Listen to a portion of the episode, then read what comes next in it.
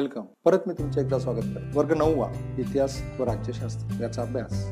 आपण यावर्षी करणार आहोत. मागल्या प्रकरणात इतिहासाची साधनं याचा सविस्तर अभ्यास आपण केलेला दिसतो यानंतर जो दुसरं प्रकरण आहे ते अत्यंत महत्वाचं आहे कारण की हे प्रकरण आहे कोणतं? की भारत भारत एकोणीशे साठ नंतरच्या घडामोडी. म्हणजे एकोणीशे साठ नंतर जो इतिहास आपण शिकणार आहोत एकोणीशे साठ ते दोन हजार दोन. तर एकोणीशे साठ नंतर कोणकोणत्या घडामोडी भारतात महत्त्वाच्या घडल्यात? अशा कोणत्या घटना घडल्यात? की ज्याचा परिणाम इतिहासावर झालेला दिसतो. त्याचा अभ्यास आपल्याला या प्रकरणात करायचा आहे. आपल्याला कल्पना आहे की एकोणीशे सत्तेचाळीस ला भारत स्वतंत्र झाला. आणि खऱ्या अर्थानं आपण सार्वभौम झालो ते म्हणजे एकोणीशे पन्नास. सव्वीस जानेवारी एकोणीशे पन्नास हा आपण प्रजासत्ताक दिन म्हणून साजरा करतो. आणि त्या अर्थाने एकोणीशे पन्नासपासून खऱ्या अर्थाने आपण स्वातंत्र्य झालो. भारत हा एक बहुजिन्सी असलेला देश आहे. अनेक जातीचे अनेक धर्माचे अनेक पंथाचे लोक भारतात गुन्ह्या राहताना आपल्याला दिसत आहे याला असं म्हटलं ते की भारत हा एक बहुजिन्सी देश आहे. भारत स्वतंत्र झाला सार्वभौमही झाला. मग त्यानंतर भारतासमोर अनेक समस्या होत्या सर्वात मोठी समस्या होती ती म्हणजे आर्थिक. दारिद्र्य भारतात मोठ्या प्रमाणात होतं. आर्थिक विकास शून्य होता असं म्हटलं तरी चालेल. मग अशा परिस्थितीत देश आपल्याकडे आला स्वातंत्र्य आपल्याला मिळालं मग देशात या सर्वांच्या गोष्टींवर मात करणं महत्वाचं या सर्व या सर्व संकटातून मार्ग काढणं महत्वाचं यासाठी भारत सरकारने नियोजन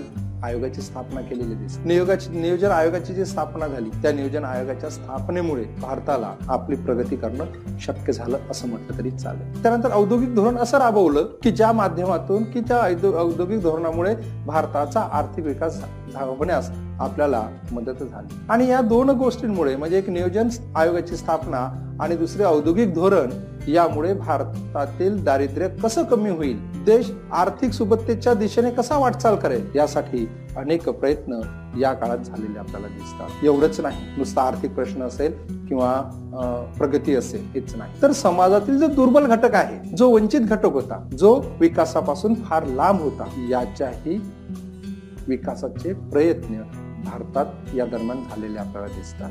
की ज्यामुळे जो दुर्बल घटक होता आपल्याला दिसतो आहे त्यानेही नंतरच्या काळात चांगल्यापैकी प्रगती भारतात केली. भारतातलं दारिद्र्य कमी होण्याचा प्रयत्न या काळात केला गेलेला आपल्याला दिसतो आहे यानंतरचा महत्त्वाचा अभ्यास आपल्याला करायचा आहे ते म्हणजे एकोणीशे साठचं शतक. एकोणीशे साठच्या शतकात आपल्याला सर्वात महत्वाची घटना भारत स्वतंत्र झाला आणि स्वतंत्र भारताचे पहिले पंतप्रधान म्हणून पंडित जवाहरलाल नेहरू यांनी देशाची सूत्र सांभाळले. आणि एकोणीशे साठच्या दशकात अनेक महत्त्वाच्या घटना घडलेल्या आपल्याला दिसतात. पंडित नेहरूंचा कालखंड अत्यंत महत्त्वाचा असलेला आपल्याला दिसतो. सर्व बाबतीत आपण हळूहळू त्याकडे जाऊ. एकोणीशे साठच्या दशकात सर्वात महत्वाची घटना आधी घडली ती म्हणजे काय? तर दीव दमण आणि गोवा. हे जे पोर्तुगीजांच्या ताब्यात होते हे दोन्ही प्रदेश हे एकोणीशे साठ ला भारताच्या संघराज्य सामील झाले. एक महत्वाची घटना एकोणीशे म्हणजे साठच्या दशकात सर्वात आधी घडलेली आपल्याला दिसते. त्यानंतर एकोणीसशे सत्तावीसला भारत स्वतंत्र झाला आणि एकोणीशे पन्नासला चीन स्वातंत्र्य झाला. एकोणीसशे पन्नासपासून चीन आणि भारत यांच्यात कुरबुरी सुरूच होती.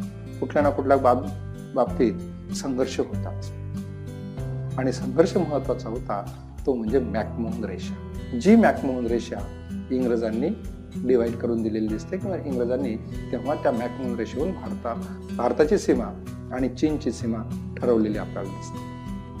ज्या मॅकमोहन रेषेवरून संघर्ष झाला तो आपण या आकृती माध्यमातून समजून घेऊ. एकशे बासष्टमध्ये जे चीन आणि भारताचं युद्ध झालं ते मॅकमोहन रेषेवरून.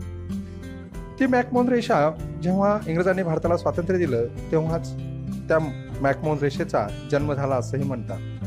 ही मॅकमोहन रेषा नेमकी आहे कुठे? तर अरुणाचल प्रदेशच्या वरच्या भागात तुम्हाला ही मॅकमोहन रेषा दिसते आहे.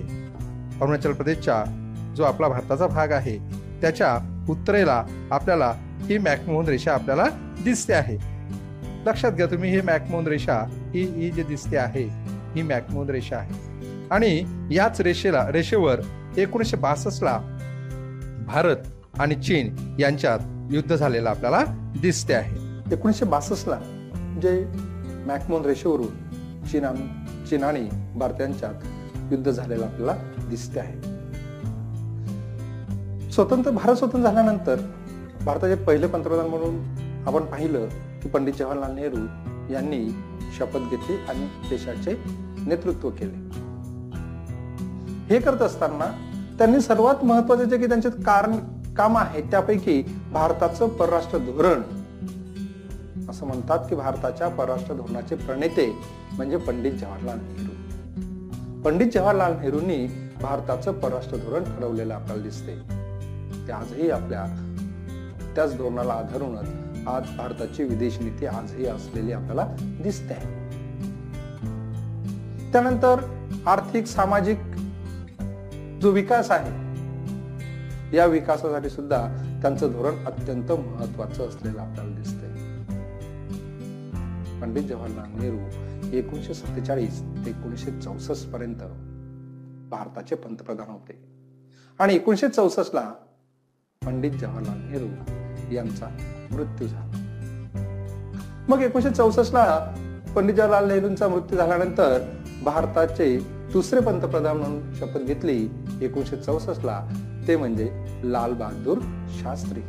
लाल बहादूर शास्त्री एकोणीशे चौसष्ट ला भारताची सूत्र हाती घेतली आणि त्यांच्या काळात एकोणीशे पासष्ट ला भारत आणि पाकिस्तान यांच्या काश्मीर प्रश्नावरून एकोणीसशे पासष्टला युद्ध झालेलं आपल्याला दिसत. या युद्धाच्या काळात भारताला भारताचा आधार किंवा भारताचा आधारस्तंभ म्हणून एक म्हणजे सैनिक दिसतो आपल्याला. आणि दुसरं म्हणजे शेतकरी. यांचं महत्त्व अधोरेखित झालं. आणि म्हणूनच लाल बहादूर शास्त्री यांनी जय जवान जय किसान हा नारा दिलेला आपल्याला दिसतो. एकोणीशे पासष्ट जे युद्ध आहे हे युद्ध सुरू असताना या युद्धामध्ये सोव्हिएत युनियन यांनी मध्यस्थी केली. आणि एकोणीशे सहासष्ट ला सोव्हिएत युनियनच्या या प्रांतातील ताशकंद या शहरात भारत आणि पाकिस्तान यांच्यात ताशकंद करार झालेला आपल्याला दिसतो. एकोणीसशे पासष्ट जी लढाई आहे या एकोणीसशे पासष्टच्या लढाईमध्ये सोव्हिएत युनियननी मध्यस्थी केली. आणि त्यांच्या मध्यस्थीत दहा जानेवारी एकोणीसशे सहासष्टला सोव्हिएत युनियन या ठिकाणी भारताचे पंतप्रधान लालबहादूर शास्त्री पाकिस्तानचे अयुब खान त्यानंतर सोव्हिएत युनियनचे अलेक्सी कोसिजिन यांच्या मध्यस्थीनेच हा ताशकंद करार झालेला आपल्याला दिसतो. आणि ताशकंद करार झाल्यानंतरच दोनच दिवसात ताशकंद याच ठिकाणी या भारताच्या दुसऱ्या पंतप्रधानांचं म्हणजे लालबहादूर शास्त्री यांचं निधन झालेलं आपल्याला दिसते रशियात असतानाच अकरा जानेवारी एकोणीशे सहासष्ट ला लालबहादूर शास्त्री यांचं निधन झालेलं आपल्याला दिसते आहे ताशकंदला लालबहादूर शास्त्रीचं निधन झालं आणि कठीण परिस्थितीत भारताचं नेतृत्व म्हणजेच भारताच्या पंतप्रधानाची सूत्र चोवीस जानेवारी एकोणीशे सहासष्टला इंदिरा गांधींनी घेतलेली आपल्याला दिसते की ज्या भारताच्या पहिल्या महिला पंतप्रधान म्हणून त्यांनी हा कार्यभार स्वीकारला. त्यांचाही कार्यकाळ फार महत्त्वाचा आहे. कारण त्या पदावर बसल्यानंतरच पश्चिम पाकिस्तान आणि पूर्व पाकिस्तान यांच्यात संघर्ष सुरू झाला. जो काही संघर्ष आधीही सुरूच होता त्याला आता जरा मोठ्या प्रमाणात उग्र रूप आलेला आपल्याला दिसते पश्चिम पाकिस्तानचा पश्चिम पाकिस्तानातील सरकार फार मोठा अत्याचार अन्याय या पूर्व पाकिस्तानातील लोकांवर करत होते. त्यामुळे साहजिकच तेही लोक कंटाळलेले होते.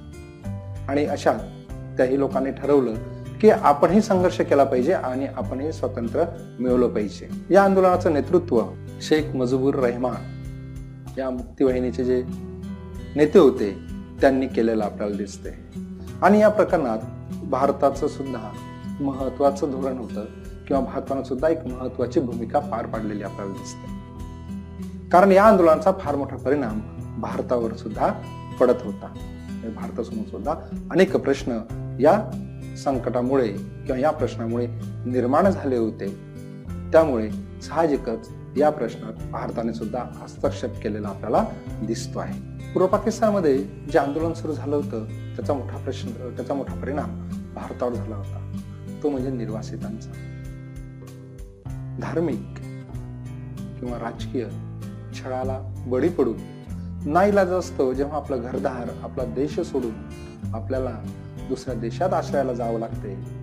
त्यालाच आपण निर्वासित असं म्हणतो. हा त्या संघर्षा संघर्षाच्या वेळी ही मोठी समस्या भारतासमोर निर्माण झाली होती. कारण फार मोठ्या प्रमाणात भारतात निर्वासित आलेले आपल्याला दिसतात. याचाही परिणाम भारतावर झालेला आपल्याला दिसतो.